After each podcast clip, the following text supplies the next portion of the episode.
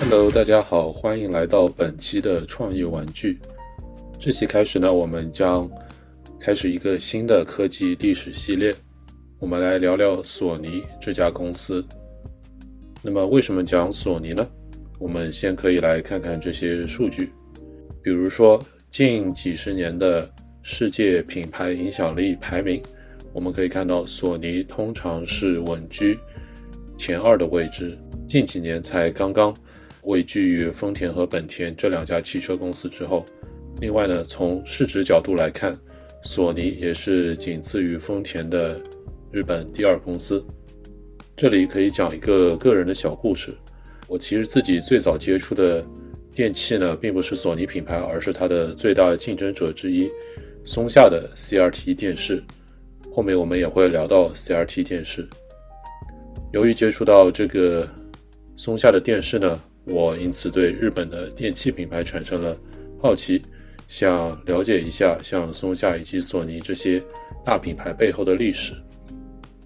那么最近这几个星期呢？通过一些互联网上的研究，我了解到了以下几点。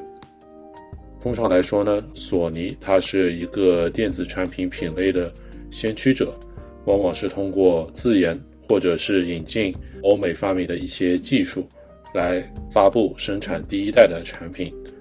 比如说半导体收音机，或者是 CRT 电视，以及之后我们会聊到的很多产品。那么松下呢？它作为一个其实生产面更广的公司，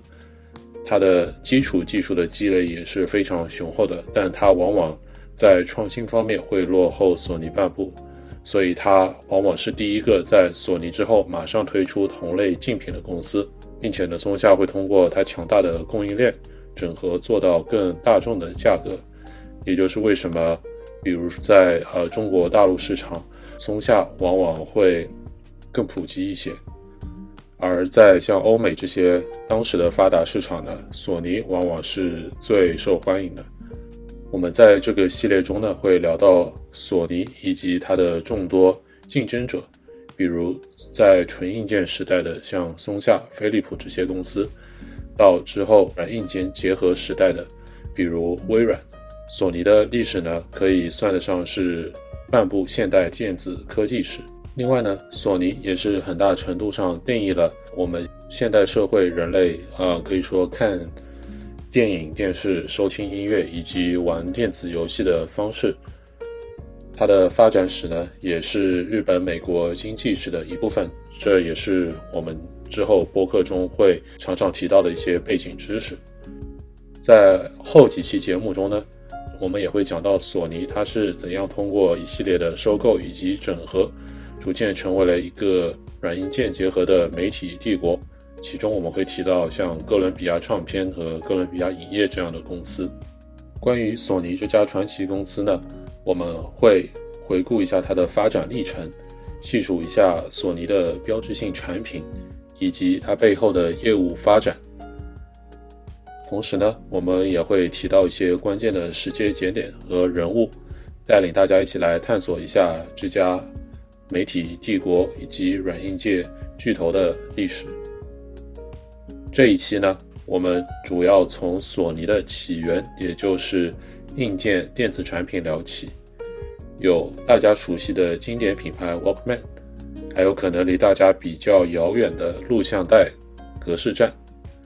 在聊这些硬件的时候呢，我们也能了解到上一代人在计算机和互联网之前的娱乐生活。好，让我们从索尼的开端开始聊起。一九四六年啊，当时是日本二战战败结束，那么在战后的这一片残垣断壁上呢？有两个日本的年轻人，一个是三十八岁的井深大，另一位是二十五岁的盛田昭夫。他们凭着四处筹借的十九万日元现金，成立了一家电子设备制造公司。当时的名称呢，叫做东京通信工业株式会社，也就是后来的索尼公司。这两位创始人呢，可以说他们都是极其优秀的科研人员以及工程师。当然，呃，一个是更加偏向于硬核的技术开发，另外一位呢，则是将技术和产品以及市场相结合，可以说一个更加综合性的人才。那么偏技术的这位景胜大呢，他是一九三三年毕业于早稻田大学。在学生时代的时候，他就已经以自己的发明动态霓虹灯获得了当时巴黎万国博览会的优秀发明奖。而另一位偏市场与技术相结合的人才盛田昭夫呢，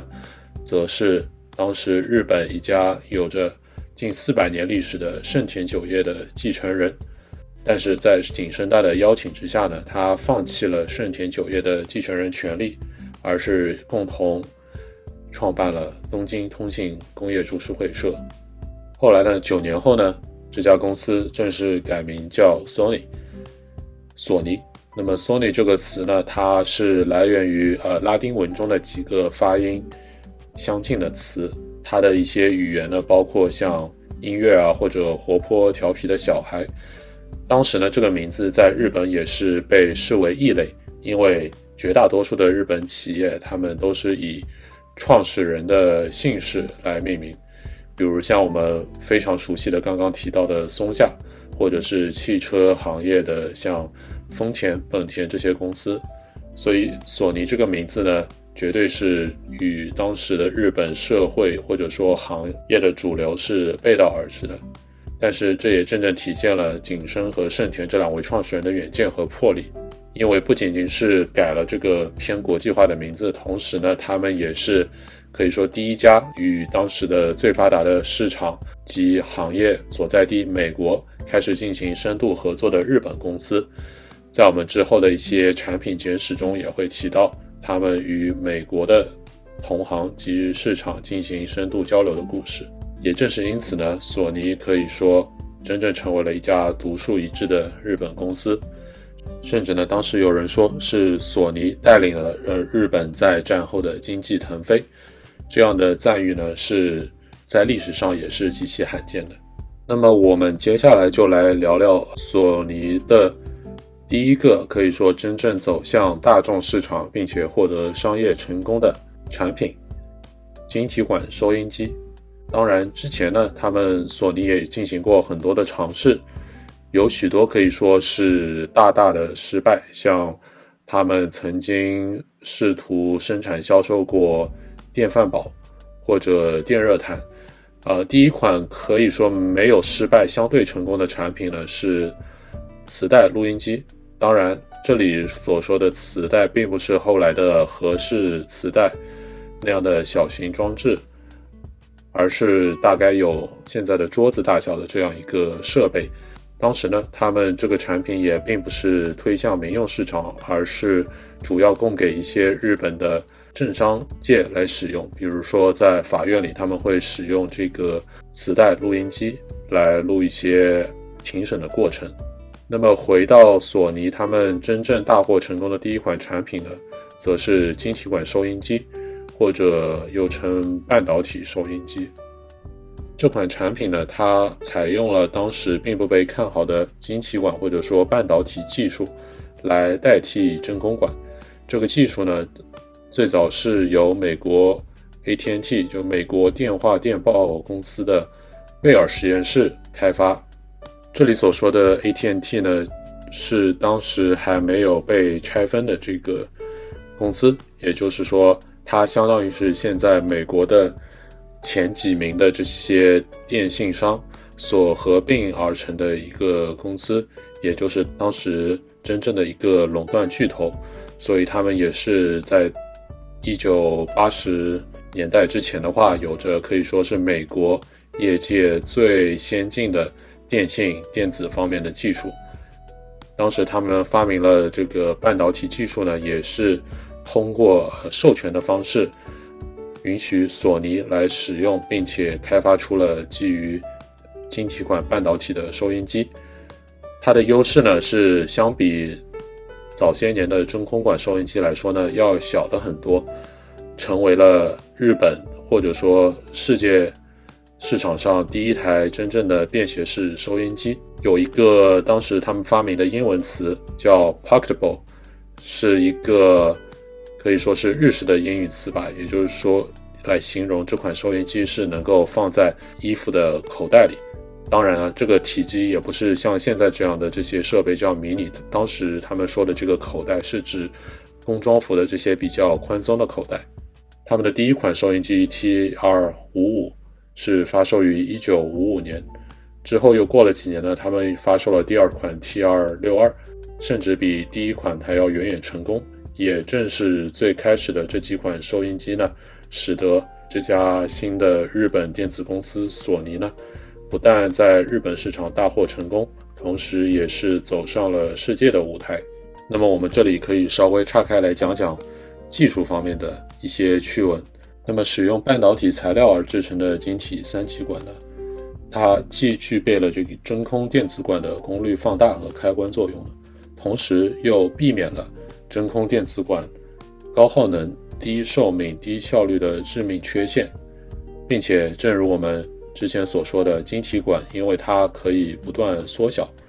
所以它为电子设备的微型化提供了可能性。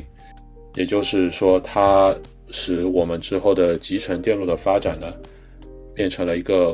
非常可行的科技革命的道路。也因此呢，晶体管半导体成为了现代信息技术革命的基石。好，那么我们下面来聊聊。第二个给索尼带来巨大成功的产品或者说技术，特立龙 Trinitron 电视机。特立龙呢，其实是索尼 CRT 技术的注册商标，CRT 又叫显像管，它是电视机最初也是迄今为止使用时间最长的显示技术。那么它的原理呢，其实就是通过电子管来发射电子，投影在这。显示屏上，呃，正是因为电子管的存在呢，所以，呃，CRT 电视机它们的体积并不能做得很小，尤其是在厚度方面，也就是我们在十几年前或者几十年前所见的这些，呃，像方盒子这样的电视，都是使用了 CRT 的这样一个显像管技术。那么，索尼电视机呢，他们是自己开发了这一套特立龙 CRT 技术。主要的优势呢是相比市场上其他的 CRT 电视机，它们的画质更加的清晰。因为在黑白电视刚刚转向彩色电视的时候，人们发现，之前你只需要在同一个像素的位置控制白光的强度来实现黑白画面，但是现在你要同时控制三个光束。来实现呃彩色的画面，而这个光束的控制呢，难度是比之前要大大提高。所以在刚刚转向彩色电视技术的时候呢，很多电视机的画面反而没有之前黑白电视时代的清晰。而索尼呢，正是通过自己的一些技术革新，使得它的特立龙电视机呢，获得了较清晰的彩色显示效果。时代周刊呢，曾经发布了一份。名为有史以来最具影响力的五十款电视设备的名单，索尼的特立龙电视机呢在其中排名第二，地位呢仅次于苹果旗下的 iPhone 手机。这里呢，我们也给大家放一段特立龙在一九八零年时候投放的广告。The Emmy Award-winning Sony Trinitron, Sony the one and only。而这也是 The One and Only 索尼广告语的出处。可以说，特立龙这个技术呢，也是帮助索尼在当时的发达市场美国真正站稳了脚跟，获得了消费者的青睐。说了索尼这么多成功的案例，其实呢，在这样一个大公司的历史发展中，他也是经历过一些不小的失败。比如这里我们就可以来聊聊他的第一场商业大败仗——家用录像机。呃，这个概念呢，可能在中国大陆市场并不是很流行，但是其实呢，当时在很多欧美国家呢，这是一个挺流行的电子产品。它最早是由1970年代初期问世，1972年呢，飞利浦推出了第一代的家用录像机，后来还有许多的公司也推出了他们自己的家用录像机。这时候呢，特别值得注意的一点是，每家公司他们使用的这个格式都是不尽相同的。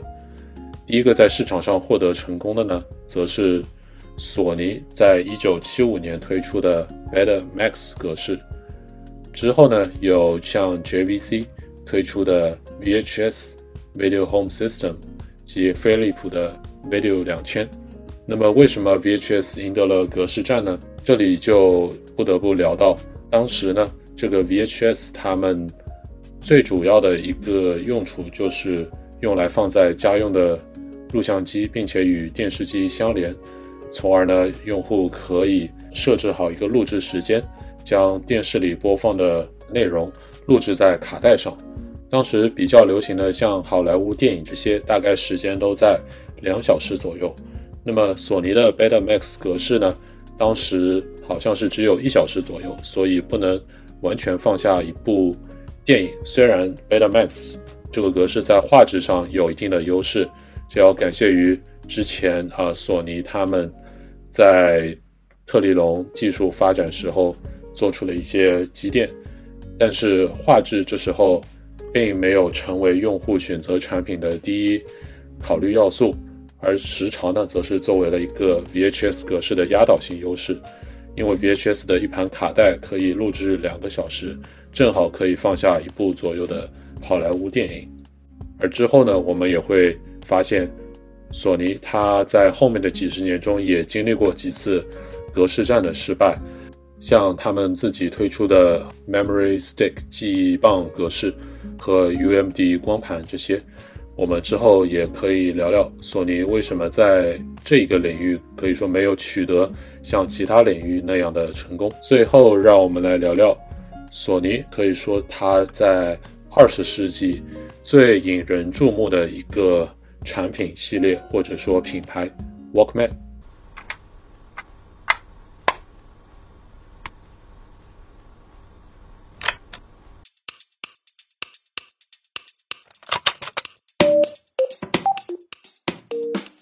Man 呢，在中文市场又被人称为随身听。那么当时在 Walkman 问世之前呢，人们是只能在家里或者在汽车中用立体声录音机来欣赏音乐。